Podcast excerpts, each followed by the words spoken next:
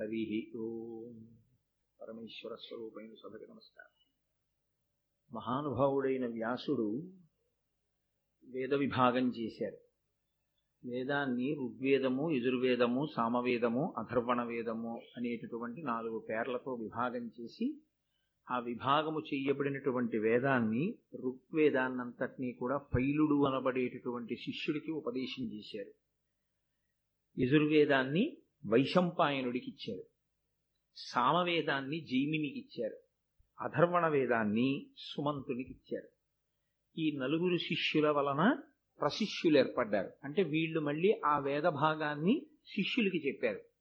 అందుకే వేదానికి శృతి అని పేరు. శృతి అంటే శృణ్వంతపహ చెవికి సంబంధించినది అని. అది పుస్తకం చూసి చదువుకుంటే వచ్చేది కాదు. స్వరంతో చెప్పాలి కాబట్టి గురువుగారు దగ్గర కూర్చుని గురువుగారు ఆ మంత్రభాగాన్ని చెప్తూ ఉంటే ఆ స్వరాన్ని పట్టుకుని దాని ప్రకారంగా ఆ మంత్రాన్ని ఉచ్చరించగలిగినటువంటి స్థితి శ్రవణము వలన వస్తుంది కాబట్టి దానికి శృతి అని పేరు. కాబట్టి వేదవ్యాసుడు వేద విభాగం చేసి నలుగురు శిష్యులకు ఇస్తే అది పరం ప్రో వేద విద్వాంసుల్ని తరువాతి కాలంలో తయారు చేసింది.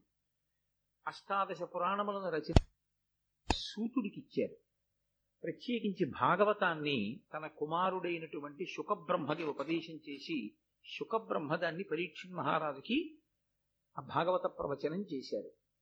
కాబట్టి ఆ నలుగురు శిష్యులు పడైనటువంటి వాడు పైలుడు. పైలుడు మహానుభావుడు. విశేషమైనటువంటి గురుభక్తి తత్పరుడు.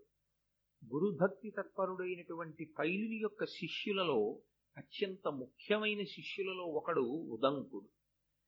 ఆ ఉదంకుడు గురువు గారికి అత్యంత వినయంతో శుశ్రూష చేశాడు. అసలు శాస్త్రంలో శిష్యుడికి ప్రత్యేకంగా కొన్ని పేర్లతో పిలుస్తారు. ఆయనకి ఉండేటటువంటి పేర్లలో వినేయుడు అని పేరు. వినీయుడు అంటే వినయమును నేర్చుకున్నవాడు. గురువు పట్ల వినయముతో ఉండువాడు అని. అందుకే శిష్యుడికి వినేయుడు అని పేరు. ప్రత్యేకించి సిక్కు మతంలో శిష్య శబ్దమే సిక్కుగా మారింది. వాళ్ళు గురువు గారిని ఎక్కువ ప్రేమిస్తారు గురువు గారిని గౌరవిస్తారు గురువు గారిని పూజిస్తారు. అందుకే ఆ మతంలో గురువుకి విశేషమైనటువంటి ప్రాధాన్యత. సనాతన ధర్మమునందు అసలు చెప్పవలసిన అవసరమే ఉండదు. గురుర్ బ్రహ్మ గురుర్ విష్ణు గురుర్దేవో మహేశ్వర. గురు సాక్షాత్ పరబ్రహ్మ తస్మై శ్రీ గురవై నమ. తర్వాత గురువుల వలన వేరొక మంత్రాన్ని ఉపదేశం పొంది ఉంటే అంగన్యాస కరన్యాసాలతో ఆ మంత్రం యొక్క ధ్యాన శ్లోకం చేసిన తరువాత ఆ మంత్రం యొక్క అధిష్టాన దేవత యొక్క పాదముల మీద మనసు నిలబెట్టాలి. ఒక్కొక్కసారి ఇబ్బంది ఎలా వస్తుందంటే గురువుగారు ఉపదేశం చేసిన మంత్రం చేస్తుంటే వేరొక దేవతా స్వరూపం మీదకి వెళ్ళిపోదు లేదా అసలు అధిష్టాన దేవత ఎందు మనసు నిలబడదు.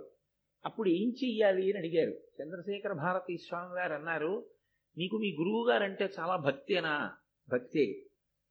గాయత్రి మంత్రం చేసినా ఇతర దేవతా మంత్రములను చేసిన గురువు గారి పాదములను ఒక్కదాన్ని స్మరిస్తే చాలు.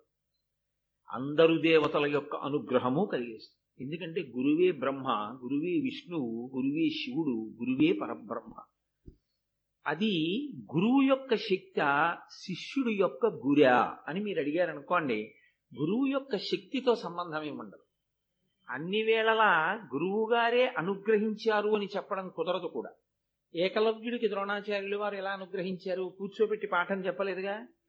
మీకు ఎంత గురి ఉన్నది అన్నదాన్ని బట్టి మీకు గురువుగారి అనుగ్రహం భాషించడము అన్నది కూడా ఉంటుంది. అందుకే రమణ మహర్షి గురువు గురించి మాట్లాడుతూ శిష్యునకు ఒక వ్యక్తి మీద ఉన్నటువంటి గురికే గురువని పేరు అంటారు. ఆ గురుత్వము అన్న మాటకు అర్థం అదే. గురువు అంటే బరువు. ఆయన కన్నా నేను తక్కువ ఆయన దగ్గర నేను నేర్చుకోవాలి ఆయన దగ్గర నేను తల వంచాలనేటటువంటి చిన్నతనాన్ని మనం అనుకోవడమే మనం లఘు ఆయన గురువు అని ఎప్పుడు అంటామో అప్పుడు మనం లఘువు అని గుర్తు. కాబట్టి మీకు తెలియదులేండి గురువుగారు నేను చెప్పింది వినండి అనకూడదు గురువుగారు అంటే బరువు మీరు లఘువు అని గుర్తుపెట్టుకోవాలి. కాబట్టి గురువుగారితో మాట్లాడేటప్పుడు గురువుగారు ఏది చెప్పారో దాన్ని శ్రేయోదాయకమని స్వీకరించాలి తప్ప గురువుగారికి పాఠాలు చెప్పే ప్రయత్నాలు చేయకూడదు. లౌకికంగా ఏదైనా సలహా అడిగితే చెప్పడంలో దోషం ఏం లేదు. మీరు గురువుని చెప్పకూడదని అనకూడదు. కాబట్టి గురువు శిష్యుడి మధ్య ఉండేటటువంటి సంబంధం అత్యంత పవిత్రమైనటువంటి సంబంధం.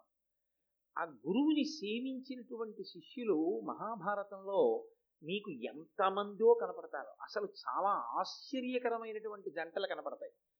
ఇటు ఇంత గమ్మత్తుగా ఉంటుందా అని మనం చాలా ఆశ్చర్యపోయేటటువంటి సందర్భాలు కనపడతాయి.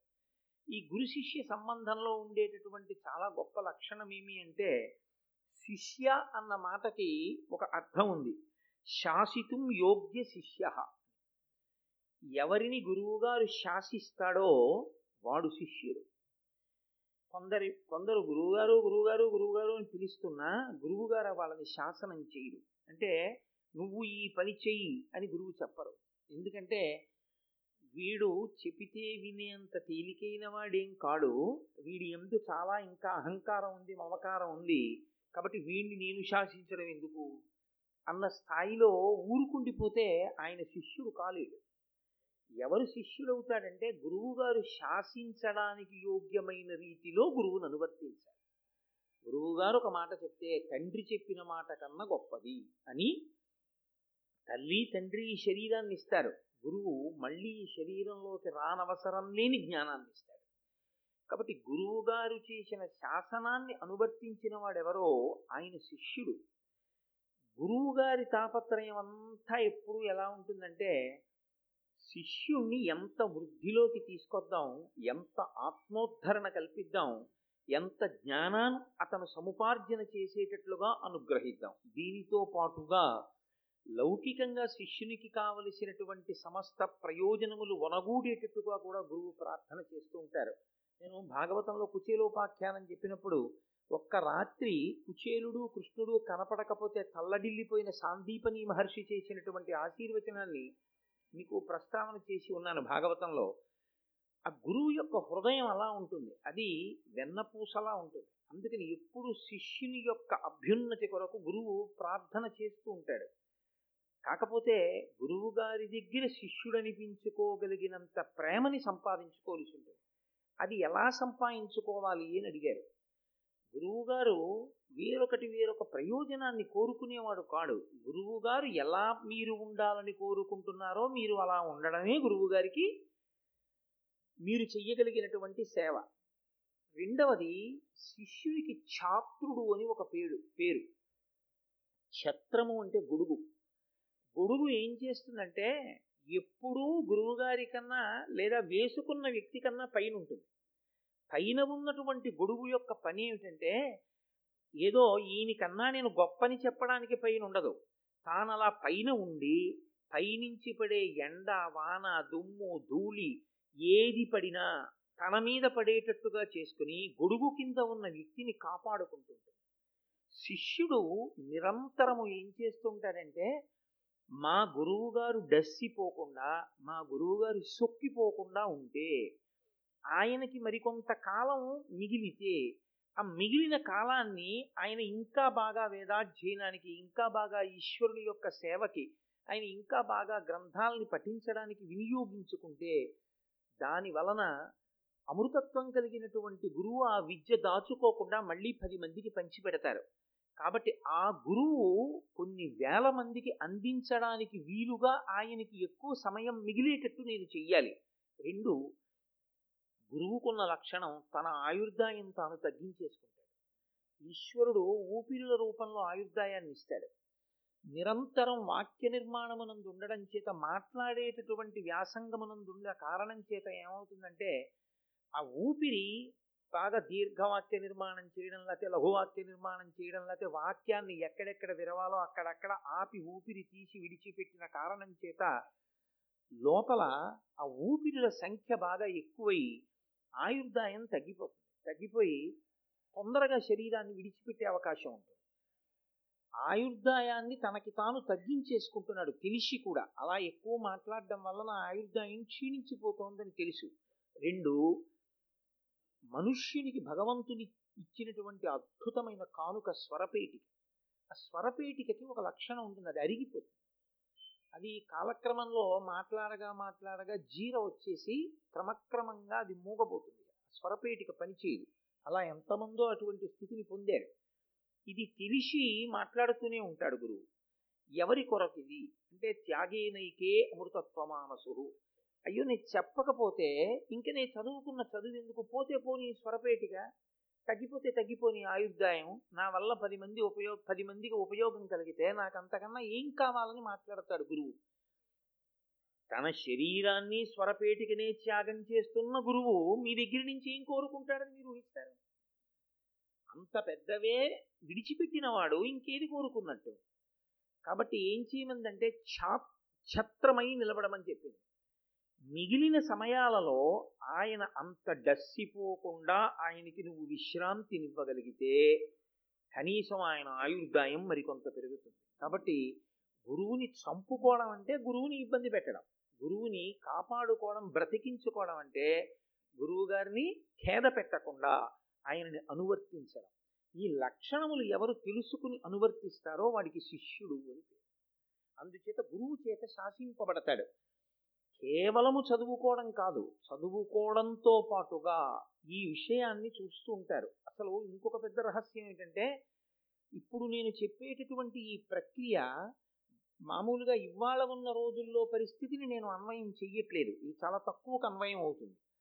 పూర్వం గురువుగారి ఆశ్రమానికి వెళ్ళి విద్యార్థులు చదువుకునేవారు. అప్పుడు గురుపత్ని అన్నం పెడుతుంది గురుపత్ని కోరికంతా ఏముంటుంది తన సౌభాగ్యం మీదే ఉంటుంది. ఆయన అలా ఉండాలి నేను పసుపు కుంకాలతో ఉండాలని ఉంటుంది.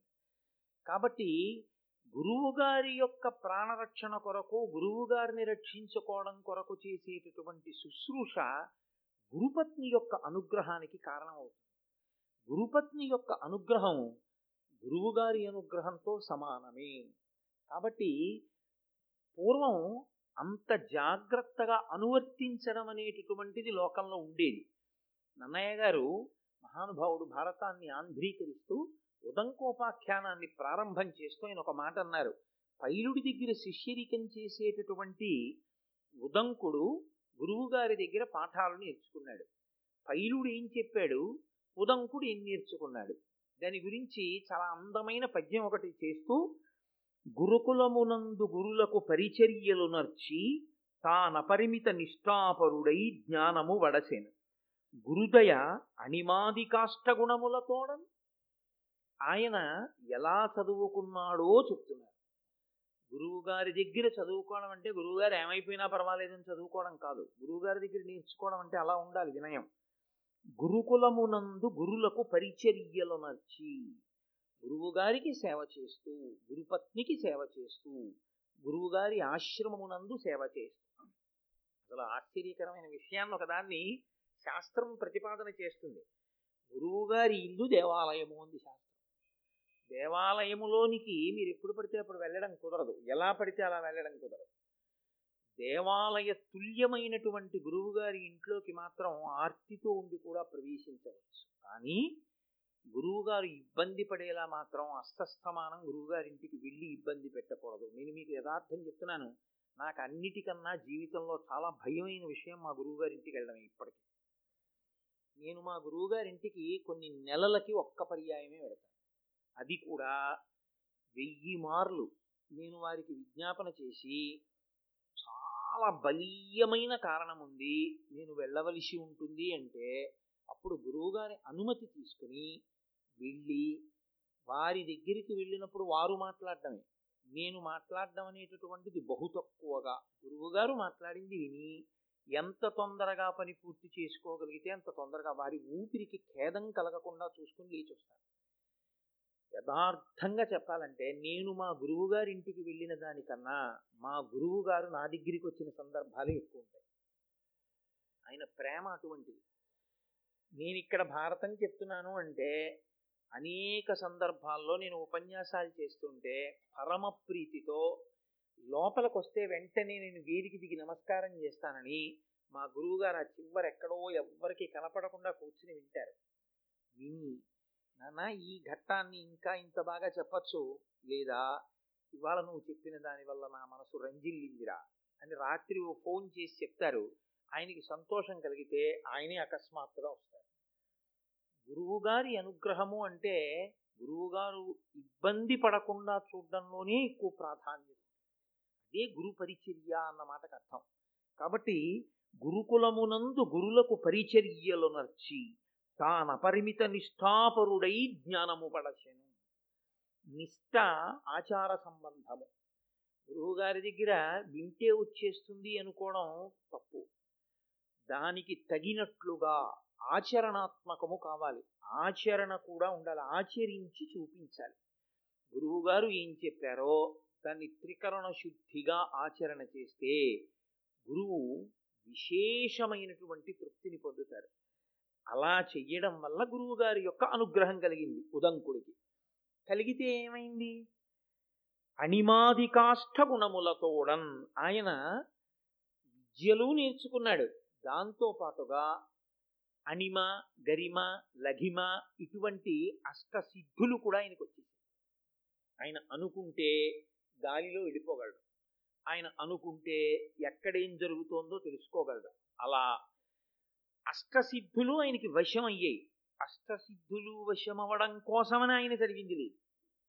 కానీ ఆయనకి వశం అయిపోయాయి అంతే. ఇది ఎంత చిత్రంగా ఉంటుందంటే శంకరాచార్యులు వారు దక్షిణామూర్తి స్తోత్రం చేస్తూ ఓ మాట అంటారు. సర్వాత్వమ సర్వాత్వత్వమితి స్ఫుటీకృతమిదం యస్మాదముష్మిన్స్తవే తేనాశ్వ శ్రవణాత్ తదర్థ మననాత్ ధ్యానాచ్చ సంకీర్తనాత్. సర్వాత్మత్వ మహావిభూతి సహితం స్వాదీశ్వరత్వం స్వత.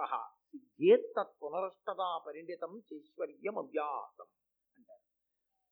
దక్షిణామూర్తి స్తోత్రాన్ని రోజు చదువుతూ దక్షిణామూర్తి తత్వాన్ని బాగా పరిశీలనం చేసినటువంటి వాడికి ఆత్మస్థితితో పాటుగా ఆత్మ ఎరుకలోనికి రావడమే కాకుండా అష్టసిద్ధులు కూడా వశమవుతాయి. కానీ అష్టసిద్ధులు ఎటువంటివి? అంటే కాకి పెంట ఎటువంటిదో అటువంటివి ఆత్మని తెలుసుకోవడం ప్రధానం ఆత్మగా నిలబడడం ప్రధానం కానీ సిద్ధుల కోసం వెంపర్లాడడం అంత హేయాతి హేయమైనటువంటి విషయం. కాబట్టి దాని కొరకు ఆత్మజ్ఞాని వెంపర్లాడడం వాటిని చూసి మురిసిపోడు. వాటి పట్ల ఆకర్షితుడు కాడు వాటితో సంబంధం ఏముండదు కావలసిందల్లా ఆత్మని ఎరుకలోనికి తెచ్చుకుని తాను ఆత్మగా అద్వైతానుభూతిని పొందడమే. అటువంటి స్థితిని ఉదంకుడు పొందగలిగినాడు. దీనికి అంతటికీ కారణం గురువుగారి యొక్క అనుగ్రహం. అయితే నేను ఇవాళ సందర్భం వచ్చింది కాబట్టి మీతో ఒక మాట ప్రస్తావన చెయ్యాలి. ఆశ్రమ నియమము అని మనకి శాస్త్రంలో ఒక మాట అది చాలా గమ్మత్తైనటువంటి మాట. నియమము దేన్ని బట్టి ఉంటుంది అంటే ఆశ్రమమును బట్టి ఉంటుంది. ఆశ్రమము అంటే నేను ఏదో ఎవరో ఉండే ఆశ్రమాల గురించి మాట్లాడుతున్నానని మీరు అనుకోకూడదు. మనమే జీవితంలో పుట్టినది మొదలు కొన్ని కొన్ని ఆశ్రమాల్లో ఉంటాం. బ్రహ్మచర్యాశ్రమము గృహస్థాశ్రమంలో ప్రవేశించడానికి పూర్వం బ్రహ్మచర్యంలో ఉంటాడు. బ్రహ్మచర్యాన్ని విడిచిపెట్టాడు అంటే గృహస్థాశ్రమము తర్వాత వానప్రస్థాశ్రమము తర్వాత సన్యాసాశ్రమము. ఈ నాలుగింటిలో ఉంటూ ఉంటారు జనులు. ఇందులో ఏ ఆశ్రమాన్ని బట్టి ఆ ఆశ్రమానికి నియమం ఉంటుంది. తప్ప ఒక ఆశ్రమంలో ఉన్నటువంటి వాడు వేరొక ఆశ్రమంలో ఉన్నవాడి నియమాన్ని పరిపాలన చేయకూడదు. అలా బ్రతకకూడదు తప్పది. నీవు గృహస్థాశ్రమంలో ఉంటే నువ్వు గృహస్థుగానే బ్రతకాలి తప్ప నువ్వు బ్రహ్మచారి ఆశ్రమ నియమాలు నువ్వు పాటించకూడదు. బ్రహ్మచర్యాశ్రమమునందున్నవాడు గృహస్థాశ్రమంలో ఉండే నియమాన్ని బ్రహ్మచారి పాటించకూడదు. బ్రహ్మచర్యాశ్రమమునందున్నవాడు వానప్రస్థాశ్రమంలో ఉన్న నియమాన్ని పాటించకూడదు. ఎవరో సన్యాసిని చూశాయని చెప్పిన బోధలు విని నువ్వు గృహస్థుగా ఏమాచరించాలో ఆచరించాలి కానీ సన్యాసి జీవితాన్ని నువ్వు గృహస్థుగా అనుకరించకూడదు. ఏది ఎక్కడ నువ్వు పాటించాలో అవి మాత్రమే పాటించాలి. కాబట్టి ఆశ్రమ నియమ పాలనం అనేటటువంటిది సనాతన ధర్మమునందు ఆచారకాండలో అత్యంత ప్రధానమైనటువంటి లక్షణం. చాలా చాలా ప్రధానం. ఏ ఆశ్రమంలో ఉన్నవాడు ఆ ఆశ్రమ నియమాన్నే పాటించాలి. తప్ప వేరొక ఆశ్రమ నియమాన్ని తాను పాటించకూడదు. ఇందులో సన్యాసాశ్రమ నియమము అంటే తూచా తప్పకుండా పాటించినటువంటి బహుగొప్ప సన్యాసి. కంచికామకోటి పీఠాధిపతులు నడిచే దేవుడిని ప్రే పేర్గాంచినటువంటి ప్రాతస్మరణీయులు మహాపురుషుడు శ్రీ శ్రీ శ్రీ చంద్రశేఖరేంద్ర సరస్వతి మహాస్వామి గారు. ఆయన ఇంకా అసలు తూచా తప్పేవారు కాదు. అంత ఖచ్చితంగా పాటించేవారు సన్యాసాశ్రమ నియమం. గృహస్థాశ్రమ నియమాన్ని కూడా అంత గొప్పగాను పాటించి చూపించినటువంటి మహాపురుషుడు ఒకరు అదే కాలంలో ఆంధ్రదేశంలో ఉన్నారు. తాడేపల్లి రాఘవనారాయణ శాస్త్రి గారని ఈ సభలో ఉన్నటువంటి పెద్దలు కొంతమందికి తెలిసి ఉంటుంది. తాడేపల్లి రాఘవనారాయణ శాస్త్రి గారంటే ఎంతటి మహాపురుషుడో తెలుసా అండి? వారి శరీరం విడిచిపెట్టిన తర్వాత వారి శరీరాన్ని అగ్ని ఎందు గ్రహించారు. ఆయన చితాభస్మంలోంచి బాలాస్వరూపం అంటే ఆయన ఎంత ఉపాసన చేశారో మీరు ఆలోచించండి. ఆయన గృహస్థాశ్రమంలో వాళ్ళ గురువు గారు చెప్పిన మాట నమ్ముకున్నారు ఆయన అది గురువు మీద విశ్వాసం అంటే అది గురి అంటే. ఆయన కటిక దరిద్రం అనుభవించారు ఒకప్పుడు. ఎంత కటిక దరిద్రం అంటే అమ్మవారి పూజ చేశాక నైవేద్యం పెట్టడానికి ఇంట్లో అటుకులు కాదు అటుకు కూడా లేదు ఏమీ లేవు. ఒకరి దగ్గరికి వెళ్ళి ఆయన చెయ్యి చాపేవారు కాదు. అందుకని ఆయన మంచినీళ్ళు తెచ్చి అక్కడ పెట్టి మంచినీళ్ళు నైవేద్యం చేసేవారు అమ్మవారు అదే ఆయన తాగేవారు. కాబట్టి మంచినీళ్ళు నైవేద్యం పెట్టేవారు. కటిక దరిద్రంతో బాధపడుతూ పక్క ఇంటి వారికి కూడా చెప్పకుండా ఇల్లాలు కూడా అటువంటి తల్లి నిజంగా ఈ గృహస్థాశ్రమంలో ఉన్న వాళ్ళ ఇంట్లో ఉండవలసినటువంటి మూర్తి. తాడేపల్లి రాఘవనారాయణ శాస్త్రి గారు భార్య. ఆయన ఇరవై ఏడు పర్యాయములు లలితా సహస్రనామ స్తోత్రంతో అమ్మవారిని పూజ చేసి కటిక దరిద్రంలో ఇరవై ఏడు పర్యాయములు మంచినీటిని లలితా అమ్మవారికి నైవేద్యం చేశారు. చేసి ఆయన ఇంకొకసారి లలితా సహస్రం చదవడానికి ఓపిక లేదు. అప్పటికే అన్నం తిని చాలా రోజులు అయిపోయింది. లలితా సహస్రం చదవబోయి మాదంలో పడిపోయింది. స్పృహ తప్పిపోతూ ఇంకా నోటి వెంట పలుకు పలకలేక అప్పుడు కూడా గురువు గారి మాట మీదే నమ్మకం. గురువుగారు నాకు ఈ మంత్రం ఇచ్చారు. పరదేవత ఉన్నది అని చెప్పారు. నన్ను కాపాడుతుంది పరదేవత ఆయన నమ్మకం. అంతే. ఆయన సొమ్మసిల్లిపోయారు పూజామందిరంలో పరదేవత నిజంగా వచ్చి కూర్చుంది. కూర్చుని ఆయన తల ఎత్తి చేత్తో పట్టుకుని పాయసాన్నం తీసి ఆయన నోట్లో పెట్టి పసిబిడ్డకి తినిపించినట్లు తినిపించారు అంతే. ఇక రాఘవనారాయణ శాస్త్రి గారి జీవితంలో వెనక్కి తిరిగి చూడలేదు. ఆ రాఘవనారాయణ శాస్త్రి గారి దగ్గరికి చంద్రశేఖరేంద్ర సరస్వతి స్వామి వారు ఏమైనా అనుమానాలుంటే శిష్యుల్ని రాఘవనారాయణ శాస్త్రి గారి దగ్గర కనుక్కోండి అని పంపించేవారు. అంతటి ఉపాసకులు వారు బయటికి వస్తే ఆచారం పాడవుతుంది గృహస్థాశ్రమ ధర్మపు ఆచారం అని బాధపడుతుంటే పరమాచార్య స్వామి వారి బ్రహ్మరథం ఎక్కొచ్చారు. బ్రహ్మరథం అంటే వేదం చదువుకున్న వాళ్ళు పల్లకి మోస్తారు. అలా వస్తే బ్రహ్మరథం అంటారు. వేదం చదువుకున్న వాళ్ళు కామాక్షి కామాక్షి అడుగు తీస్తే కామాక్షి అడుగేస్తే కామాక్షి. మొన్న మనం కంచి వెళ్ళినప్పుడు ఆ పల్లకీలు చూసాం కదా? ఆ పల్లకీలు పట్టుకుని వస్తుంటే రాఘవనారాయణ శాస్త్రి గారి ఇంటికి వచ్చి ఇంట్లో దిగి అది మహానుభావులు గురువులంటే పరమాచార్య స్వామి వారు అన్నారు ఏమి నీ ఆచారానికి ఇబ్బంది వస్తోందని బెంగపెట్టుకుంటున్నావా ఇవాళ మీ ఆచారానికి మేము కొత్తగా రక్ష కడుతున్నాం. మీకు ఇబ్బంది కలగదని శాలువా తీసి కప్పారు పరమాచార్య స్వామి వారి శాలువా కప్పడం అంటే అంగరక్ష కట్టారు ఆ శాలువా కప్పారు. కప్పి ఇంకా మీకు బెంగలేదు మీరు బయటికి వచ్చినా ఎవ్వ మీకు ఏమి ఇబ్బంది కలగదన్నారు. ఆ గురు శిష్య సంబంధం ఎటువంటిదో తెలుసా అండి? గురువు గారంటే ఎలా ఉంటుంది అంటే మహాభారతంలో నన్నయ్య గారు ఉత్తిని ఇచ్చారా ఒక్కొక్క పద్యం వెనక ఎంత తాపత్రయం ఉందో వ్యాస హృదయం ఎంత పరవశించిందో అయ్యో నా జాతి చెప్పుకోవాలి వాళ్ళకని. పరమాచార్య స్వామి గారు కూర్చునుండగా తాడేపల్లి రాఘవనారాయణ శాస్త్రి గారు వాళ్ళ నాన్నగారు రామామృతము అని ఒక గ్రంథాన్ని రచించారు. ఆ గ్రంథం ఆయన దగ్గర చదువుదామని వెళ్ళారు. అయితే లోపలికి రమ్మన్నారు పరమాచార్య స్వామి. ఆయన వచ్చి చదువుతున్నారు ఆ పుస్తకం. చాలా బాగున్నాయి ఈ పద్యాలు? చదువు చదువు అంటున్నారు. ఈలోగా అంతేవాసి ఒకరు వచ్చి బెంగళూరు నుంచి ఎవరో వచ్చారండి. పీఠానికి ఇస్తారట చాలా డబ్బట్టుకొచ్చారు. మీ దర్శనం చేసి డబ్బిచ్చి వెళ్ళిపోతారన్నారు కాసేపు ఆగమనం అని ఆ చదువు అంటున్నారు. ఈయన చదువుతున్నారు. ఆయన మళ్ళీ వచ్చాడు.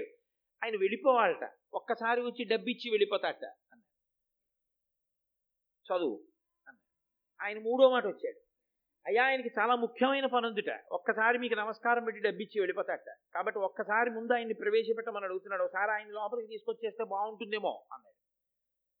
సమాచార ఈయన రాఘవనారాయణ శాస్త్రి గారు బాధపడుతున్నారు. అయ్యో ఇదేమిటి? నేను పక్క పద్యాలు ఇలా చదువుతూ కూర్చుంటే పాపం ఈయనకి ఇబ్బందిగా ఉందేమో పరమాచార్య స్వామి గారు అన్నారు అతను డబ్బట్టుకొచ్చాడని ముందు మాట్లాడావా? లేక రామాయణం కన్నా అతను వచ్చి మాట్లాడడం నాకు గొప్ప అనుకుంటున్నాడా నా నన్ను దర్శనం చెయ్యాలనుకుంటే తర్వాత రమ్మను. లేదా ఉండమను. నాకు ఈ రామాయణమే గొప్పది. ఎందుకు గొప్పదో లోకానికి తెలియాలి కదండి? రాఘవనారాయణ శాస్త్రి గారు తండ్రి గారు రాసిన రామాయణం ఎందుకు గొప్పదో తెలియాలిగా? పరమాచార్య ఓ ప్రశ్న వేశారు. ఏమయ్యా సీతమ్మని అగ్నిహోత్రంలోకి ప్రవేశపెట్టాడు కదా రాముడు తెలుసు కదా అగ్నిపునీత సీత అని. ఇంత తెలిసున్న తర్వాత కూడా ఎవరో ఎక్కడో పౌరుడు ఒక్కడేదో నింద వేశాడని సీతమ్మని పరిశీలించడం అంత న్యాయమా? సరే రాజారాముడు చిన్న అనుమానం వచ్చినా ఆయన ఆ పదవిలో కూర్చోడానికి ఇష్టపడడు పరిత్యజించాడు వాల్మీకి మహర్షి ఏదో చెప్పారు కవులందరూ అనువదించారు. ఎనభై రామాయణాలు చదివానయా? అన్నారు పరమాచార్య. అన్ని చదివా? అన్నింటిలో ఎవరి హృదయం వారిది రాశారు? మంచిదే. మీ నాన్నగారు దాన్ని ఎలా సమర్థించారని అడిగారు. రాఘవనారాయణ శాస్త్రి గారు ఆ ఘట్టం తీసి యుద్ధకాండలోంచి చెప్పారు. ఎంత గొప్ప భావన చేశారో తెలిసాండి ఆయన? పరమాచార్య విన్నారంటే అది కారణం. ఆయన అన్నారు సీతమ్మ తల్లిని రాముడు ఎప్పుడు పెళ్ళి చేసుకున్నాడు? రాజు కాకముందు చేసుకున్నాడు. ఇంకా అప్పటికి కొడుకు దశరథుడికి దశరథుడు రాజు. రాజకుమారుడిగా పెళ్ళి చేసుకున్నాడు. సీతమ్మతో వివాహం అయిపోయింది. అగ్నిహోత్రంలో ప్రవేశపెట్టాడు. ఆమెని ఎవ్వరూ నింద వేయకూడదు అని లోకానికి నిరూపించాడు స్వీకరించాడు. ఆయనకి ప్రేమ లేక కాదు ప్రవేశపెట్టింది. లోకం నింద వేయకూడదని వచ్చాడు పట్టాభిషేకం చేసేసుకున్నాడు. పట్టాభిషేకం చేసుకున్న తర్వాత కూడా సీతమ్మేగా భార్య ఏకపత్ని వ్రతుడిగా ఒకనాడు మంత్రులలో ప్రభువుకి నీతి పాఠం చెప్పే మంత్రి వచ్చి రాముడు ఏకాంతంలో ఉండగా ఒక మాట అన్నాడు. ప్రభు మీరు వైకుంఠంలో ఉన్న శ్రీమన్నారాయణుడు లోకానికి ధర్మం నేర్పడానికి రామచంద్రమూర్తిగా వచ్చి నరుడిగా ఈ భూమి మీద నడుస్తున్నారు. ఇటువంటి మీరు ప్రభువు కాకముందు సీతమ్మని భార్యగా ఉంచుకున్నారు ధర్మానికి తప్పు లేదు. ప్రభువు అయ్యాక సీతమ్మ భార్యగా ఉండవచ్చా? అని ఈయన ఎందుకు ఉండకూడదు అని అడిగాడు రాముడు. ప్రభువు భూమిపతి. భూమిపతి అంటే ఈ భూదేవికి భర్త ప్రభువు. అప్పుడు సీతమ్మ మీకేమవుతుంది? మీరు పట్టాభిషేకం అవగానే భూమి భర్త. మీరు భూమి భర్తగా పట్టాభిషేకం చేసుకుంటే సీతమ్మ పక్కన భార్యాస్థానంలో ఉండకూడదు. మీరు పట్టాభిషేకం చేసుకోనంతసేపు సీతమ్మ మీకు భార్యగా ఉండొచ్చు. ప్రభు ఇప్పుడు ధర్మం నడిచిందా? ఉలిక్కిపడిన రాముడు కారణం చెప్తూ ధర్మము కోసమే సీతమ్మను అడవికి పంపాడని సమర్థించారండి మా నాన్నగారు. ఇది విని పరవశించిపోయారు. పరమాచార్య స్వామి. అబ్బా ఈ రామాయణాలు విన్నాను కానీ ఇలా సమర్థించిన వాడిని వినలేదయా? ఆ పుస్తకాల సెట్ ఒకటి అక్కడ పెట్టి పో. అంటే ఇంత గొప్ప రాఘవనారాయణ శాస్త్రి గారు అన్నారు మీకు సంస్కృతం వచ్చు అరవచ్చు తెలుగు రాదుగా మీకెందుకు ఆ పుస్తకాలు? నాకు వచ్చో కాదు. అక్కడ పెట్టు రోజు ఓ పువ్వు వేస్తా. చాలదా? అంటే ఓ పువ్వు వేస్తుండేవారు వేయలేదో ఉంచేశాడు. వెళ్ళిపోయారు రాఘవనారాయణ శాస్త్రి గారు. చాలా కాలం అయిపోయిన తర్వాత ఆయన దర్శనానికి వెళ్ళారు. పెడితే రామ జగన్మోహన అని విశ్వామిత్రుడు రాముణ్ణి చూసి చదివినటువంటి పద్యం ఒకటి చదివారు పరమాచార్య ఇది మా నాన్నగారు రాసింది అన్నారు ఆయన. అంటే ఆయన అన్నారు రాఘవనారాయణ శాస్త్రి మీ నాన్నగారు వ్రాయడం కాదు. ప్రతిరోజు రాత్రి పడుకోబోయే ముందు మంచం మీద పడుకుని కాలు మీద కాలు వేసుకుని ఆకాశం వంక చూస్తూ ఈ పద్యాలు పరవశంతో మీ నాన్నగారు చదువుకునేవారు కదూ? ఆయనకి ఇష్టం ఈ పద్యాలు అన్నారు అసలు వాళ్ళ నాన్నగారిని పరమాచార్య స్వామి చూడలేదు. మీకు ఎలా తెలిసండి? అది మాకు ఒక్కళ్ళకే తెలిసి. ఇంట్లో మీకు ఎలా తెలిసిందన్నారు. ఆయన నవ్వు నవ్వు తెలిసి. గురువు త్రికాల వీధి గురువుకి అన్నీ తెలుసు. కానీ అన్నీ తెలిసిన్నట్టు ఉండక్కర్లేదు గురు శిష్య సంబంధం అంటే అంత గొప్పది. ఎక్కడో ఉన్న తాడేపల్లి రాఘవనారాయణ శాస్త్రి గారి గురించి పరమాచార్య స్వామి వారికి అన్నీ తెలుసు. పరమాచార్య స్వామి వారి గురుత్వం మీద ఆయన ఏకంగా గొప్ప గొప్ప స్తోత్రాలే చేశారు. అవి గురు శిష్య సంబంధాలంటే. అంత పరమ పవిత్రంగా ఉండేవి. అంత పవిత్రమైన సంబంధాలు కాబట్టే అంత గొప్ప పూజలు కాబట్టే రాఘవనారాయణ శాస్త్రి గారి శరీరాన్ని అగ్నిహోత్రంలో వ్రీలిస్తే ఆకరణ దహన సంస్కారం జరుగుతుంటే ఆయన చితాభస్మంలోంచి శరీరంలోంచి బాలాదేవి వచ్చి నిలబడింది పైన. అంటే ఎంత గొప్పగా గురువుల మాటల్ని విశ్వసించి తాపత్రయంతో నిలబడ్డారో ఎంత పూనికతో నిలబడ్డారో మీరు ఆలోచించండి. మొన్న వచ్చారు కృష్ణావధానులు గారు. మొన్న మేమందరం వెళ్ళాం కుంభాభిషేకం గురించి మాట్లాడడానికి వారి ఇంటికి. అప్పటి వరకు బాగానే మాట్లాడారు. మా గురువు గారు అన్నారు అంతే. ఆ తర్వాత ఇంకా ఒక ఏడెనిమిది నిమిషాల సేపు ఆయన మాట్లాడలేకపోయారు. కంఠం గాద్గదికమైపోయి కన్నుల వెంట ధారల కింద నీరు కారుతూ ఉండిపోయారు. ఆ గురువు అన్న పేరెత్తేటప్పటికి అయ్యో ఆయన లేనినాడు మాకు చెప్పేవాడెవరు? మమ్మల్ని తీర్చిదిద్దేవాడెవరు? అన్న తాపత్రయం ఆ గౌరవంతో కంఠం బొంగురుపోయింది ఇంత వయస్సులో ఆయన.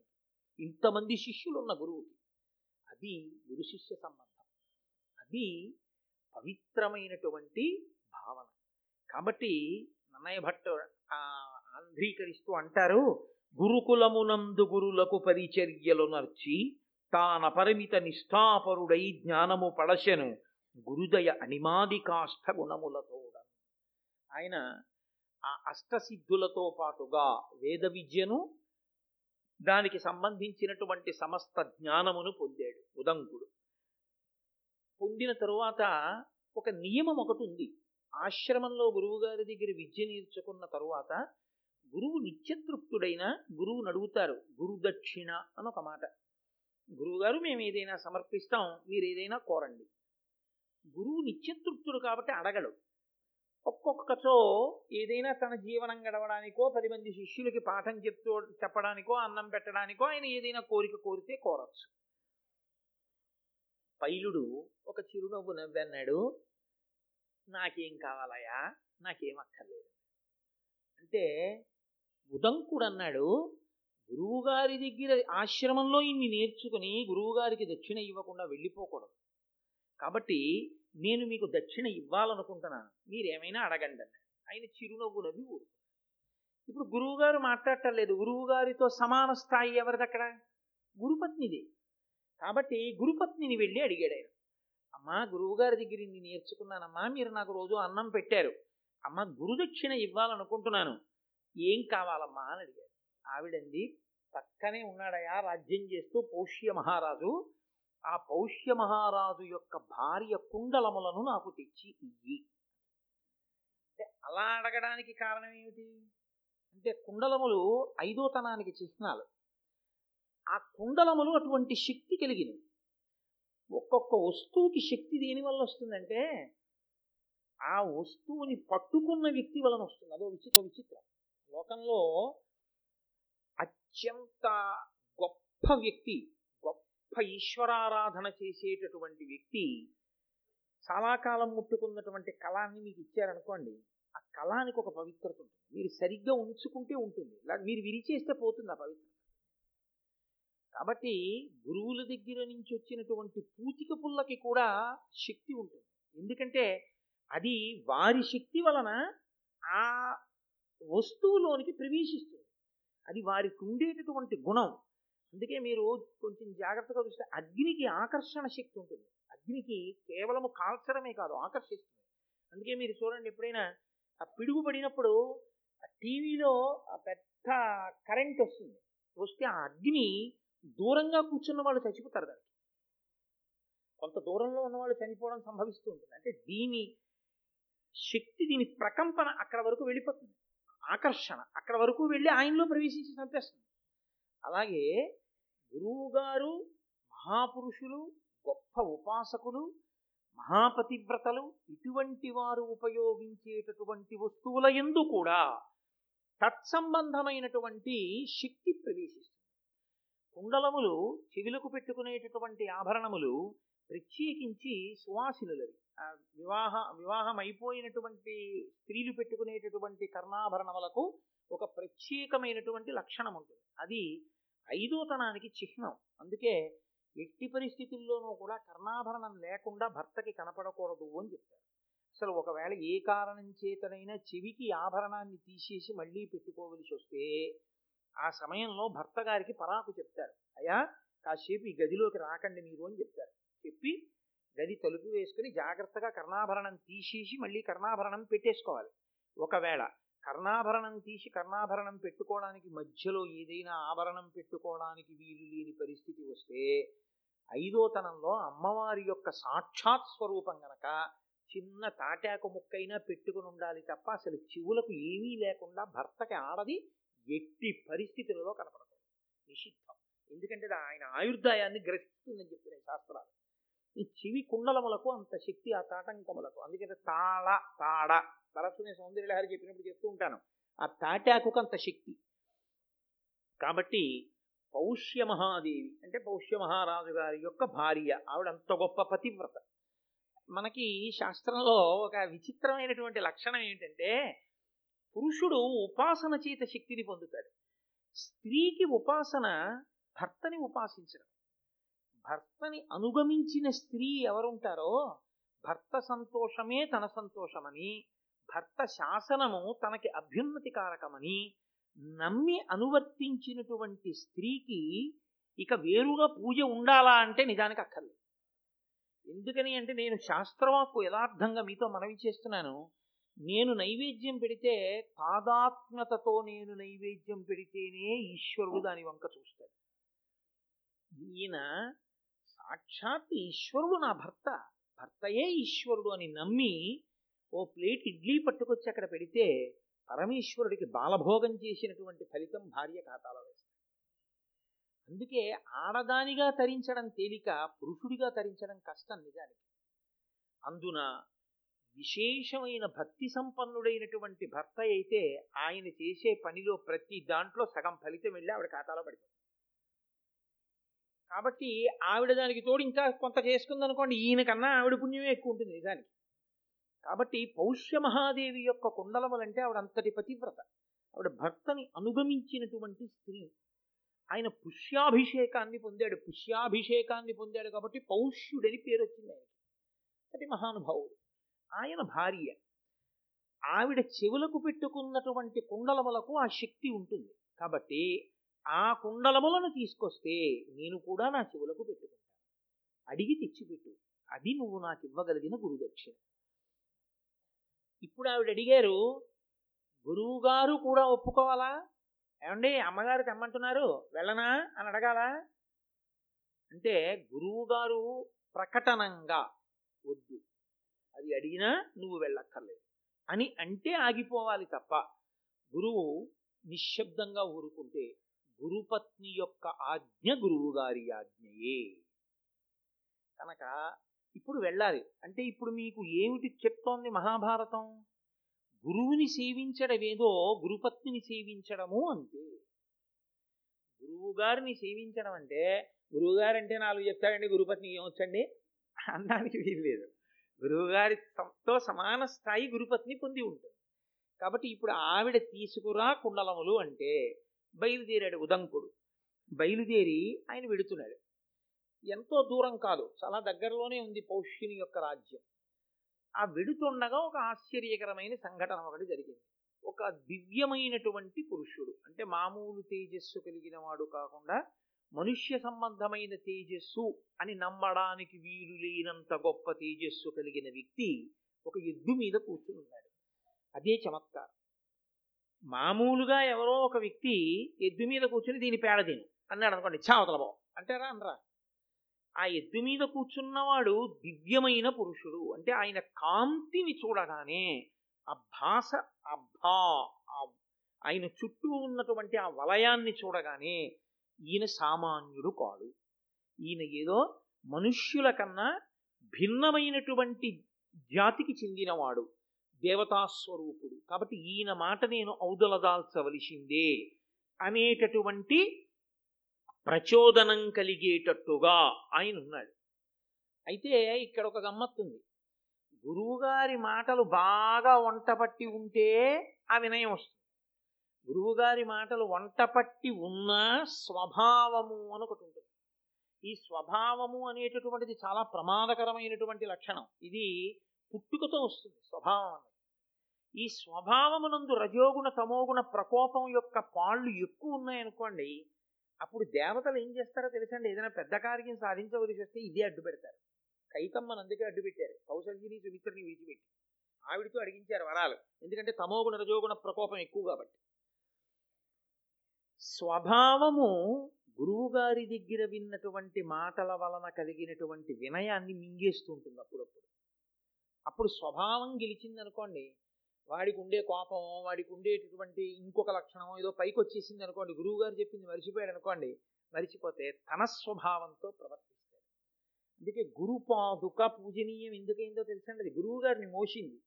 అలాగే గురు పాదుక ఏం చేస్తుందంటే తల మీద పెట్టుకుంటే అహంకారాన్ని అణుస్తుంది అది ఆయన్ని మోసి తెచ్చింది.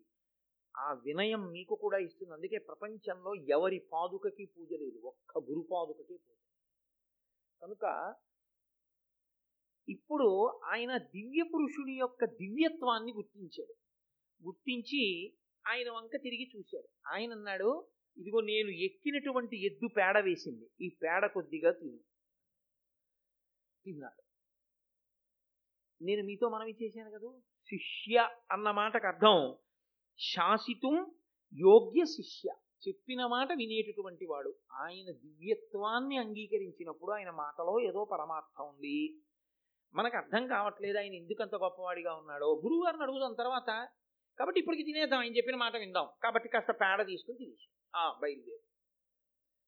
వెళ్ళిపోయాడు వెళ్ళి పౌష్య మహారాజు యొక్క అంతఃపురానికి వెళ్ళాడు. దాని విశేషం ఏమిటి అన్న తర్వాత ఆయనే చెప్తాడు అనుకోండి గురువుగారిని అడుగుతానన్నవాడు గురువుగారిని అడిగితే గురువుగారు చెప్తే నన్నయ్య గారు ఆంధ్రీకరిస్తే నేను మీకు చెప్పాలిగా?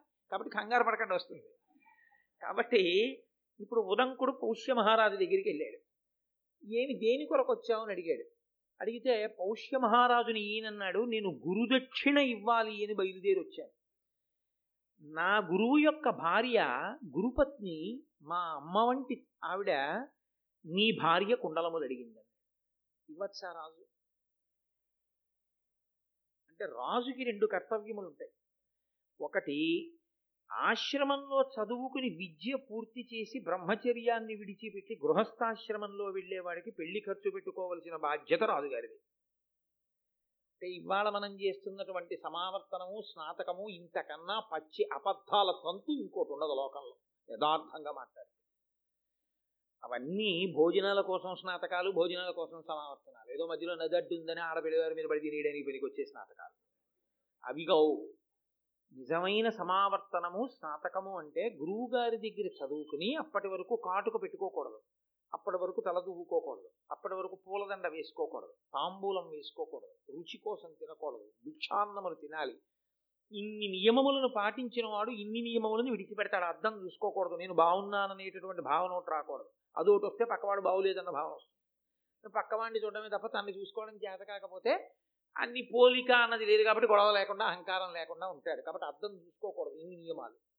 ఇవన్నీ పాటిస్తే బ్రహ్మచర్యం. ఇవన్నీ బ్రహ్మచర్యంలో పాటించిన వాడు బ్రహ్మచర్యాన్ని విడిచిపెట్టి గృహస్థాశ్రమంలోకి వస్తాడు.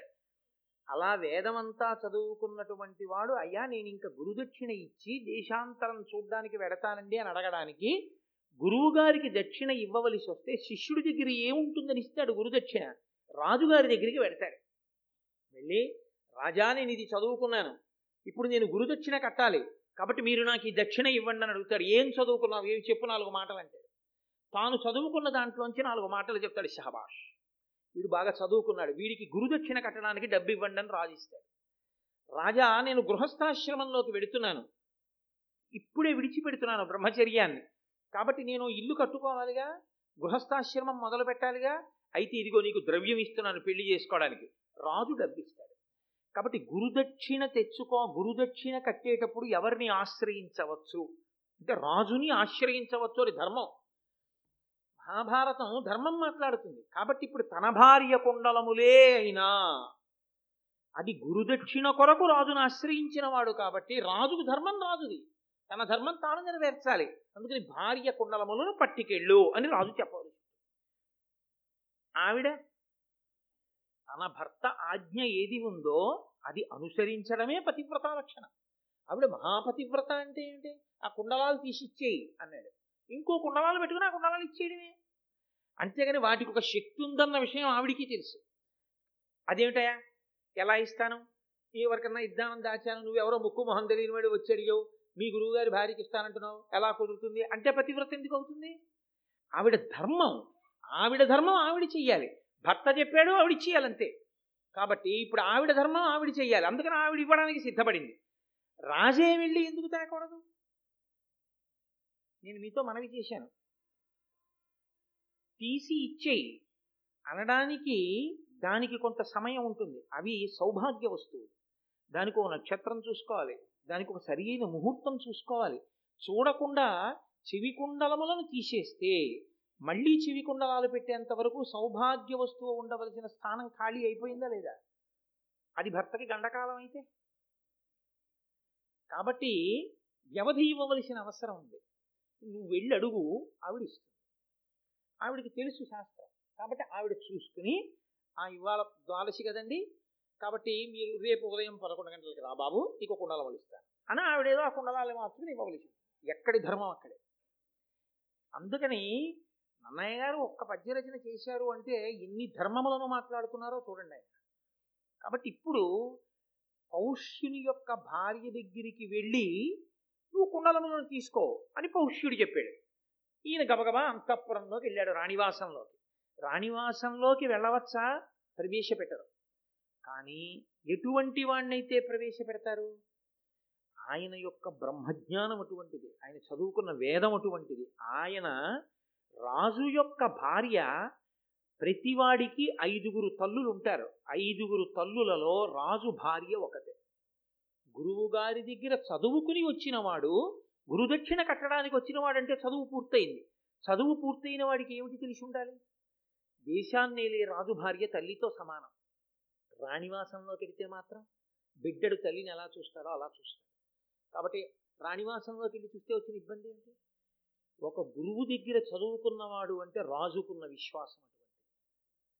చదువు అన్న మాట వెనక ఎంత సంస్కారం ఉండేదో సంస్కారము చదువు ఎంత విడదీయరాని స్థితిలో ఉండేవో భారతం నిరూపిస్తుంది. సంస్కారము లేని చదువు పేరు పక్కన డిగ్రీలు బల్ల కింద చేతులు ఈ జాతి ఊహించలేదు. చదువుకున్నవాడు అంటే సంస్కారవంతుడై ఉంటాడు పది మందికి ఆదర్శవంతుడై ఉంటాడు అనుకుంది కానీ జ్ఞాన కలునిలోని శారదయువులే ఉంటాడని ఊహించలేకపోయారు ఋషులు.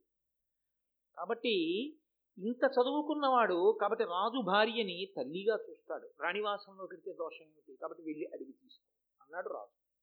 ఇప్పుడు ఉదంకుడు రాణివాసంలోకి వెళ్ళాడు. రాణిగారేరి రాణివాసంలో అదిగో గదిలో కూర్చున్నారు ఎదురుగుండా. వెళ్ళి మాట్లాడండి. వెళ్ళి చూశాడు. కనపడలేదు. అదిగో అక్కడే ఉన్నారంటారు వాళ్ళు. ఆ వాళ్ళు ఉన్నారని చెప్తున్న ఆసనం కనపడుతోంది ఆవిడ కనపట్టలేదు.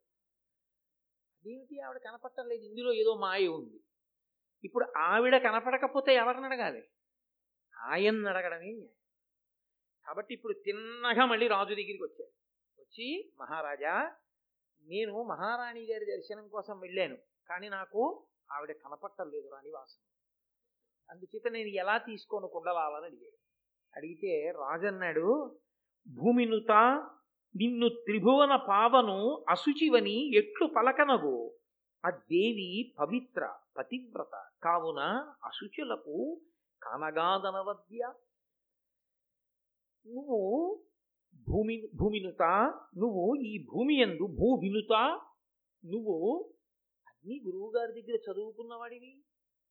అందరి చేత గౌరవింపబడవలసిన వాడివి నేను నిన్ను ఒక మాట అనకూడదు. నువ్వు అపవిత్రుడవు అని నేను అనకూడదు. కానీ నువ్వు అపవిత్రంగా ఉన్నావు అన్న విషయం నీకు తెలియడానికే నేను వెళ్ళి రాణి దగ్గర కుండలాలు పుచ్చుకో ఎందుకని అన్నానో తెలుసా? అవి పవిత్రమైనవైతే పుచ్చుకునేటప్పుడు నువ్వెలా ఉండాలి? నువ్వు పవిత్రంగా ఉండాలి. కదా? నువ్వు పవిత్రంగా లేకుండా పవిత్రమైనటువంటి వస్తువుని పుచ్చుకోవడానికి నీకే అర్హత ఉంది? దేవాలయంలోకి వెళ్ళేటప్పుడు కనపడ్డ ప్రతి పుల్లతోటి పళ్ళల్లో గుచ్చుకుని ఆ పుల్ల అవతల పారేసి దేవాలయంలోకి వెళ్ళి ప్రసాదం పుచ్చుకుంటే నీకు ఈశ్వరానుగ్రహం కలుగుతుందని నువ్వు ఎలా చెప్పగలుగుతున్నావు? నువ్వు ఆ అనుగ్రహాన్ని పొందడానికి వీలైన శౌచంతో నువ్వు దేవాలయంలోకి వెళ్ళవలసిన అవసరం ఉందా లేదా? ఏ వస్తువుని ముట్టుకునేటప్పుడు ఎలా ఉండాలో అలా ఉండి ముట్టుకోవలసి ఉంటుంది. అంతేకాని చేతులకి రబ్బర్ గొడుగులు తొడుగులు వేసుకోకుండా నువ్వు ఎలక్ట్రిక్ వైర్ ముట్టుకుంటున్నావా? ముట్టుకోవట్లేదే? ఉంట ఒంటి మీద తడి బట్టలు ఉండగా నువ్వు విద్యుత్తీగా ముట్టుకుంటున్నావా? ముట్టుకోవట్లేదే? అంటే నీకు తగిలింది కాబట్టి షాక్ తెలుస్తోంది. ఈశ్వర ప్రసాదాన్ని అలా పుచ్చుకోకూడదన్న విషయం షాక్ కొట్టిన తర్వాత నేర్చుకుందాం అనుకుంటున్నావా? అలా వద్దని చెప్పిన గురువు ఉన్నప్పుడు ఎందుకు అలా షాక్ కొట్టించుకునే ప్రయత్నం చేస్తావు? శౌచంతో వెళ్ళు దేవాలయంలోకి.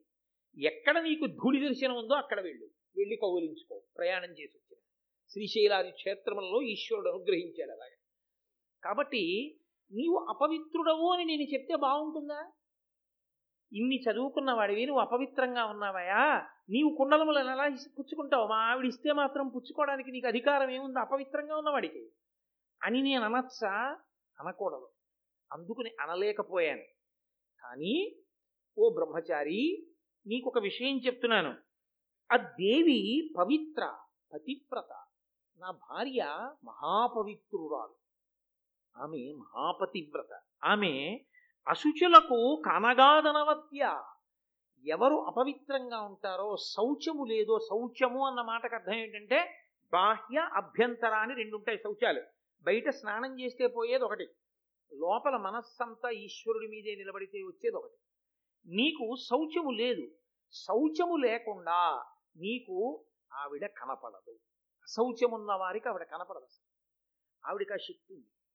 అందుకని నువ్వు శౌచమును పొంది వెళ్ళు.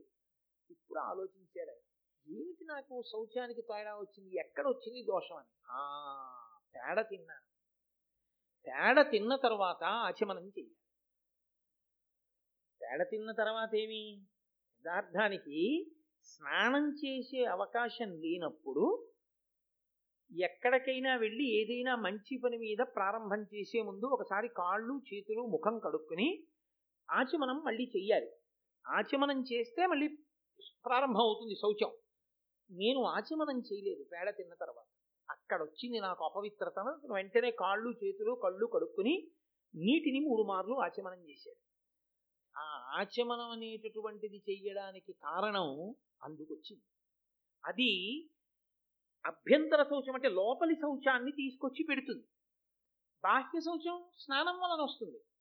ఇప్పుడు ఆయన తిన్న పదార్థము వలన కలిగినటువంటి అశౌచం ఏదుందో అంటే తిన్న తర్వాత ఆచమనం చేయలేదు కాబట్టి. ఆవిడ కనపడలేదు. వెంటనే మళ్ళీ ఆచమనం చేశాడంటే ఆచారకాండ యొక్క వైభవం ఏమిటో నన్నయ్య గారు చక్కగా పెద్దపీట వేసి మనకి దర్శనం చేయిస్తున్నారు. అందుకని ఆచమనం చేసి వెళ్ళాడు. వెళ్ళగానే ఆ పౌష్య మహారాణి కనపడింది. కనపడి నాయన ఇదిగో కుండలములు అడిగావు గురుదక్షిణగా ఇస్తానంటున్నావు తీసుకెళ్ళు. కానీ ఒక్కటి జ్ఞాపకం పెట్టుకో. తక్షకుడు అని ఒక సర్పరాజు ఉన్నాడు. ఆయన మహాబలవంతుడు. మహాబలవంతుడు మాయావి. ఎప్పటి నుంచో ఈ కుండలములను తస్కరించాలని కోరుకుంటున్నాడు. ఎందుకు తస్కరించలేకపోయాడు? పరమ పవిత్ర పతివ్రత అయిన నేను ఉన్న చోటికి ఎలా రాగలడు? అపవిత్రమైన ఆలోచనలు ఉన్నవాడు రాలేకపోయాడు. ఇప్పుడు నువ్వు పట్టుకెడుతున్నావు చూసావా గబుక్కుని లోపలికి వచ్చావు ఆచమనం చేయకుండా. అలా ఏమాత్రం నీ దగ్గర దోషం వచ్చినా వీటిని తీసుకుపోతాడు తీసుకుపోతే ఏమవుతుందో తెలుసా? నేనిచ్చాను కుండలాలు.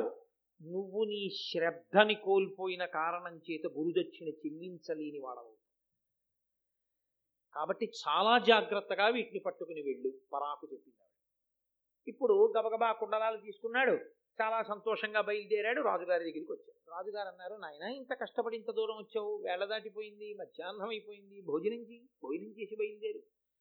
బ్రహ్మచారివి ఇంటికి వచ్చావు?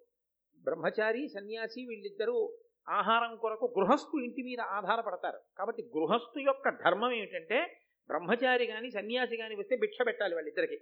వాళ్ళిద్దరూ తిన్నదాన్ని భిక్ష అంటారు. భిక్ష అని ఎందుకంటారో తెలుసా అండి? వచ్చే పూటకి దాచుకోకుండా ఉండాలి వాళ్ళిద్దరు. గృహస్థు వచ్చే పూటకి దాచుకోవచ్చు. అందుకు దానం పడతాడు. పొద్దున్న అలహారం చేసేసి మధ్యాహ్నం భోజనం చేసి రాత్రి ఏం చేస్తావా అని గృహస్థు అడిగాడు అనుకోండి తప్పేం లేదు. రాత్రి గారెలు తిందామని ఉంది. మినప్పప్పు తెచ్చి నానబోయి అంటే ఓ పూటలో నాంతాయో లేదో నాకు తెలియదు. ఉదాహరణకు చెప్పానంతే. మళ్ళీ నాంతాయా అండి నేను విరిగిరిగా కడక్కాను కాబట్టి తెచ్చి రాత్రి తినడం కోసమని ఏర్పాటు గృహస్థు పెట్టుకోవచ్చు. బ్రహ్మచారి అలా ఉంచుకోకూడదు సన్యాసి అలా ఉంచుకోకూడదు. వాళ్ళు తినడానికి అని సంభారములు ఉండడానికి వీలు ఎప్పుడు ఆకలి వేస్తే అప్పుడు నాలుగేళ్ళ ముందుకెళ్ళి భవతి భిక్షాందేహి అని చేతిలో పడిన కబలం తింటారంతే. కాబట్టి ఇప్పుడు అటువంటి బ్రహ్మచారికి సన్యాసికి భిక్ష ఎవరు పెట్టాలి? గృహస్థు పెట్టాలి. కాబట్టి గృహస్థు ధర్మం. బ్రహ్మచారి వచ్చాడు వెళ్ళిపోతున్నాడు కుండలాలు తీసుకుని. అన్నం ఎక్కడ తింటాడు? మరి తాను గృహస్థాశ్రమంలో ఉన్నదెందుకు? వచ్చిన వాడికి అన్నం పెట్టడానికే. కాబట్టి అతిథి దేవో భవ స్నాతకం చేసేటప్పుడు చెప్పారు గురువుగారు. గృహస్థాశ్రమంలోకి వెళ్ళేటప్పుడు బ్రహ్మచారి వస్తే అన్నం పెట్టు. అమ్మని జాగ్రత్తగా చూడు నాన్నని జాగ్రత్తగా చూడని చెప్పారు. అందుకని ఆయన ధర్మం ఆయన పాటించాడు. ఆయన అన్నాడు భోజనం చేసి వెళ్ళి. తాను బ్రహ్మచారి గృహస్థు పిలిస్తే తినాలి. కాబట్టి తింటాను కాబట్టి ఇప్పుడు కూర్చోబెట్టాడు భోజనం అంతా పెట్టాడు. భోజనం అంతా పెట్టిన తర్వాత ఆయన భోజనం చేస్తుంటే అందులో తల వెంట్రుకలు ఈ వెంట్రుక అనేటువంటి విషయం చాలా ఉపద్రవంతో కూడుకున్నది. లోకంలో దేని వెంట్రుక పవిత్రం కాదు. ఒక్క ఏనుగు వెంట్రుక మీ- వినా వినా. ఒక్క ఏనుగు వెంట్రుకకి మాత్రం ఉన్న శక్తి ఏమిటో తెలుసా అంటే అది దృష్టి దోషాన్ని తీసేస్తుంది. అందుకే పిల్లలు పుడితే ఇంట్లోనూ ఆ పిల్లలకి కనురాపు తగలకుండా ఉండడం కోసం ఏం చేస్తారంటే వాడి శీలము వాడి వైభవము తెలియదుగా వీడు ఎవరికి వారసత్వంలోకి వచ్చారన్నది చూస్తారు. ఎంత అదృష్టం. రాధాలన్న వాళ్ళ కడుపును పుట్టావు అంటారు ఒకటి. రెండు ఎంత బాగున్నాడు అంటారు. అది కనురాపు. ఆ కనురాపు విరిగిపోవడానికి ఏం చేస్తారంటే ఏనుగు వెంట్రుక తీసుకొచ్చి ఏదో తావీజులోనో ఉంగరంలోనో పెట్టి పెడతారు. చిన్నపిల్లాడైతే ఉంగరం పెట్టుకోలేడు కాబట్టి తావీజులో పెట్టి మొలతాడు కడుతుంటారు అలా నేను అన్నానని ఏ వెంకటాచలం వెళ్ళినప్పుడు ఏనుగుల వెంట్రుకలన్నీ పీకీకెళ్ళి. తప్పు కూడా అది ఈశ్వర సేవలో ఉన్న ఏనుగు యొక్క వెంట్రుక తేవడం దోషం. అది ఈశ్వరుడి సత్తు వెంకటేశ్వర స్వామి వారు పిలిచిన ఆ ఏనుగు వెంట్రుక తీసుకోవాలి. మీకు చెప్తే తేవాలి తప్ప మీరు వెళ్ళి ఆ ఏనుగు వెంట్రుకలు పీకేసి తెచ్చేయడం అలాంటి పనులు చేయకూడదు. ఏ అరణ్యంలోకో వెళ్ళి తెమ్మని కూడా నేను చెప్పను అలాగని. లేనిపోని ఉపద్రవాలు చేసి కోటేశ్వరారు పురాణంలో చెప్పారు వెంకటాచలంలో చావద్దన్నారని అడవికి వెళ్ళానండి అని చెప్పకండి. అదో కూడా అంటే ఒక్కొక్కసారి చాలా విచిత్రంగా ఉంటాయి. కొన్ని కొన్ని సమస్యలు సభాముఖంగా చెప్పేవి కావు. అదేమిటంటే నీ చెప్పింది వీళ్ళకి ఇలా ఇలా ఎలా అర్థమైంది అనిపిస్తుంది. ఒక్కొక్క ఫోన్ కాల్ వింటుంటే. కాబట్టి ఆయన ఆ తల వెంట్రుక చూశాడు. వెంట్రుక అనేటటువంటిది అత్యంత హేయము. ఉత్తర క్షణంలో ఆ పదార్థాన్ని విసర్జించేయవలసి ఇప్పుడు ఏమైందంటే అర్ధాకలితో లేచిపోయాడు. బ్రహ్మచారి ఉత్తరాపోసం పట్టిగారు లేచిపోవాలి. అది తినకూడదు ఆ పదార్థాన్ని. అది దూష్యము తింటే.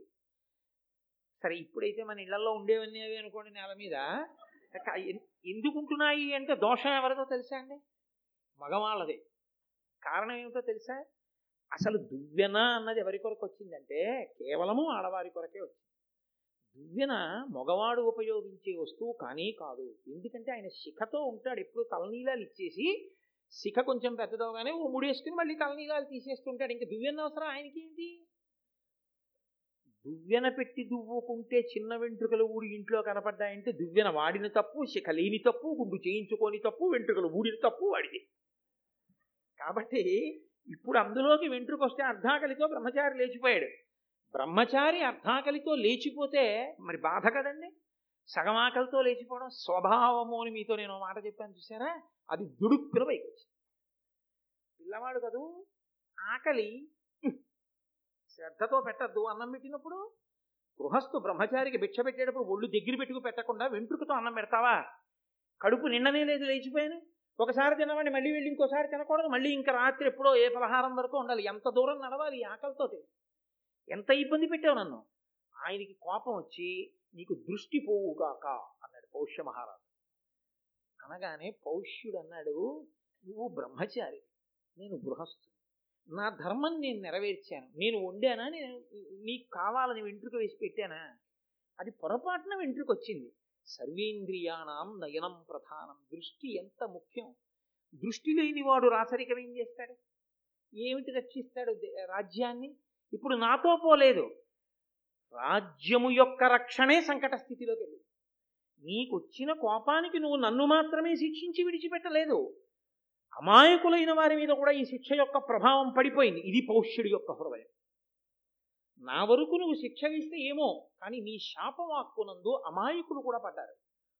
ఇప్పుడు నువ్వు పరిధి దాటావు కాబట్టి నీకు శాపవాక్కు ఇవ్వాలి నీకు సంతానము కలగకుండుగాక. ఇప్పుడు ఏమైంది పుస్తకాలు చదువుకున్నాడు. ఋషి రుణం తీరింది. యజ్ఞం చేస్తాడు హోమం చేస్తాడు. దేవతల రుణం తీరింది. తను కొడుకుని కనలేదు. పుత్ర రుణం తీరలేదు. పితృ రుణం తీరలేదు. ఒక రుణం ఉండిపోయిందిగా? ఒక రుణం ఉండిపోయిన వాడికి స్వర్గలోక ద్వారం కూడా చూడండి కాబట్టి ఉన్నత లోకాలు లేవు మూసుకుపోయి. నువ్వు నన్నంత దూరం తీసుకెళ్ళావు కాబట్టి నేను నిన్నింత దూరం తీసుకెళ్ళాను. నువ్వు అపుత్రకుడవ బతుకోగాక అంటే ఏమైంది? ఇద్దరు స్వభావాలు పైకొచ్చి ధర్మం లేదని మీరు అనుకోకండి. ధర్మం ఉంది. కానీ స్వభావము ఏం చేస్తుందంటే ఒక్కొక్కసారి దుందుడుకుగా రజోగుణ తమోగుణ భూయిష్టమై పైకొచ్చి ధర్మాన్ని నొక్కేస్తుంది. నొక్కేసి అంత దూరం తీసుకెళ్ళిపోతుంది. వ్యక్తి ఎంత జాగ్రత్త పడితే ఎంత తపస్సు చేస్తే ఎంత పరిశీలించుకుంటే తన స్వభావాన్ని తాను గెలవగలడో ధర్మమునకు కట్టుబడి నిలవగలడో ఏ స్థితి తర్వాత అంత గొప్ప స్థితిలో నిలబడగలడో స్వభావమును గెలవడం ఎన్ని కోట్ల జన్మలుగానో జీవుడు అలవాటు చేసేసుకున్నది. అకస్మాత్తుగా ఇప్పుడు ఇలా పోగొట్టేసుకుందామంటే ఉత్తరక్షణం పోదు. సాధన సాధన సాధన సాధన చేస్తే కానీ స్వభావమునందు మార్పు రాదు. జీవుడు పట్టుకెడుతుంటాడు యాత్రలో. కాబట్టి స్వభావము పైకొచ్చింది ఆయన శాపవాక్కు విడిచాడు ఈయన శాపవాక్కు విడిచిపెట్టాడు. విడిచిపెట్టిన తర్వాత ఇద్దరు వెళ్ళి అయ్యయ్యో నేను చాలా దూరం శపించేశాను. నువ్వు చదువుకున్న చదువు నీకు స్వర్గాన్ని ఇవ్వదు. ఎందుకంటే నువ్వు అపుత్రకుడిగా ఉండిపోతున్నావు. నాకున్నటువంటి ధర్మం నాకున్న బలం ప్రజల్ని రక్షించడానికి ఉపయోగం లేకుండా అని పౌష్యుడు అన్నాడు నువ్వు నీ శాపాన్ని ఉపసంహారం చేసి నువ్వు బ్రాహ్మణుడవు కనుక ఆ శాపాన్ని ఉపసంహారం చేయొచ్చు ఏదో కొంతకాలం ఉండిపోయేటట్టుగానో లేకపోతే తొందరగా అనుభవంలోకి వచ్చేటో లేకపోతే శాపాన్ని ఉపసంహరిస్తున్నానో అను. అంటే వాక్కు యొక్క శక్తిని చెప్తోంది భారతం. అస్త్రము ఎంత గొప్పదో శస్త్రము ఎంత గొప్పదో అంతకన్నా గొప్పది వాక్కు మీరు ఓ కత్తి పెట్టి కొట్టారనుకోండి ఉదంకుడికి ఓ చేయి తెగిపోయి ఉండేది. అసలు ఇంకా వంశం లేకుండా పోయి ఉండేది కాదు. పౌష్యుణ్ణి లాగి నెంపకాయ కొడితే అప్పటికి కళ్ళమ్మ నీళ్ళు వచ్చి ఉండేవి. కళ్ళే పోయి రాజ్యం పోవలసినటువంటి అవసరం ఉండేది కాదు. ప్రజలు బాధపడవలసిన అవసరం ఉండేది కాదు. అంటే వాక్కు యొక్క శక్తి అస్త్రశస్త్రముల శక్తి కన్నా గొప్పది. తొందరపడి తపస్సున్నవాడు వాక్కు విడిచిపెట్టేస్తే అవతలవాడు ఎంత బాధపడిపోతాడో కూడా ఆలోచించవలసి ఉంటుంది. లేదా ఈ వాక్కు ఇలా వచ్చింది అంటే అంత తపోనిష్టాగరిష్ఠులైన వ్యక్తుల నోటి వెంట వాక్కు వచ్చింది అంటే దాని వెనక ఏదో బలీయమైన కారణం తరువుకుంటూ వచ్చి ఉండాలి. లేకపోతే ఆ వాక్కు రాదు. ఈశ్వరుడు ఆ వాక్కు దీనికో పలికించి ఉండాలి. వెనక ఏదో బలీయమైన కారణం ఉందన్నమాట. ఏది జరిగి ఉండి ఉండాలి. కాబట్టి భారతం చదువుకోవాలి తప్పదు. కాబట్టి నువ్వు ఉపసంహారం చేయి శాపాన్ని అన్నాడు పౌష్యుడు. ఈయనన్నాడు అలాగే నేను ఉపసంహరిస్తాను నువ్వు కూడా ఉపసంహారం చేయి. అంటే రాజు అన్నాడు స్వభావము అన్న మాట ఎలా ఉంటుందో చెప్పాడు. ఇక్కడ స్వభావాన్ని అంగీకరించాడు. ఎంత త్రికరణ శుద్ధిగా ఉన్నది ఉన్నట్టు స్వభావమును గురించి మాట్లాడేవాడు ఉండడు. నా స్వభావం ఇదండి అని చెప్పడు. పైకి ఒకలా కనపడతాడు లోపల ఒకలా ఉంటాడు. పైకి కనపడినట్టు లోపల ఉన్నాడని మీరు అనుకోలేరు. స్వభావం అన్నది చాలా కష్టం. ఇక్కడ పౌష్యుడు స్వభావం గురించి మాట్లాడుతున్నాడు. ఆయన అన్నాడు నన్నయ్య గారి పద్యాల్లో ఈ పద్యం చాలా ప్రఖ్యాతి వహించినటువంటి పద్యం. అంటే కారణం ఏమిటో తెలుసా అండి? ఏదో రాజు గురించి చెప్పింది శిష్యుడి గురించి చెప్పింది కదా. స్వభావ వర్ణనం చేసి దాన్ని గురించి చెప్పడమే చాలా కష్టం అసలు. అలా కన్ఫెషన్ అంటారు. ఉన్నది ఉన్నట్టు మాట్లాడడం ఉండదు. రెండు స్వభావాన్ని గెలవడం ఎంత కష్టమో చెప్తుంది. కాబట్టి ఆయన నాడు నిండు మనంబు నవ్యనవనీత సమానము పల్కు దారుణాఖండల శస్త్రతుల్యము జగన్నుత విప్రులయందు. నిక్కము ఈ రెండును రాజులందు విపరీతము కావున విప్రుడోపు ఓపండతిశాంతుడయ్యు నరపాలుడు శాపము భ్రమరింపగం ఆయన అన్నాడు నిండు మనంబు నవ్య నవనీత సమానము పల్కు దారుణాఖండల శస్త్రతుల్యము జగన్నుత విప్రులయందు బ్రాహ్మణులు గొప్ప తపస్సు చేసి ఉంటారు. వాళ్ళ మనసు నవనీతంలా ఉంటుంది. అప్పుడే తీసినటువంటి వెన్నము ముద్దలా ఉంటుంది. కానీ పలుకో దారుణంగా ఉంటుంది చాలా కఠినంగా ఉంటుంది. కానీ మాట అలా మాట్లాడారు అంటే అవతల వారిని దిద్దడానికి మాట్లాడతారు తప్ప మనస్సు వారి స్వభావమునందు దోషం లేదు. వారి స్వభావం చాలా మంచిది. అమృత హృదయుడు బ్రాహ్మణుడు అలా ఉండాలి. కాబట్టి ఆయన వాక్కు కఠినంగా ఉన్న మనసు వెన్నలా ఉంటుంది. కాబట్టి వాక్కు కఠినమైనది వచ్చినా మళ్ళీ దాన్ని తిప్పి అనుగ్రహించగలిగిన లక్షణం బ్రాహ్మణుడికి సహజంగా ఉంటుంది. కానీ నిక్కము ఈ ఈ రెండును రాజులందు విపరీతము. రాజులందో మాట వెన్నపూసలా ఉంటుంది. మన మనస్సు వజ్రంలా కాఠిన్యంతో ఉంటుంది. ఇంత కఠినమైన మనసు ఉన్నవాడు ఇప్పుడు మంచిగా ఉన్నట్టు ఉన్నానా? మనసు వెన్నపూస కాదు కాబట్టి తీయలేడు శాపవాక్కు కాబట్టి నువ్వే తీయగలవు బ్రాహ్మణుడి కాబట్టి. నువ్వు తీయి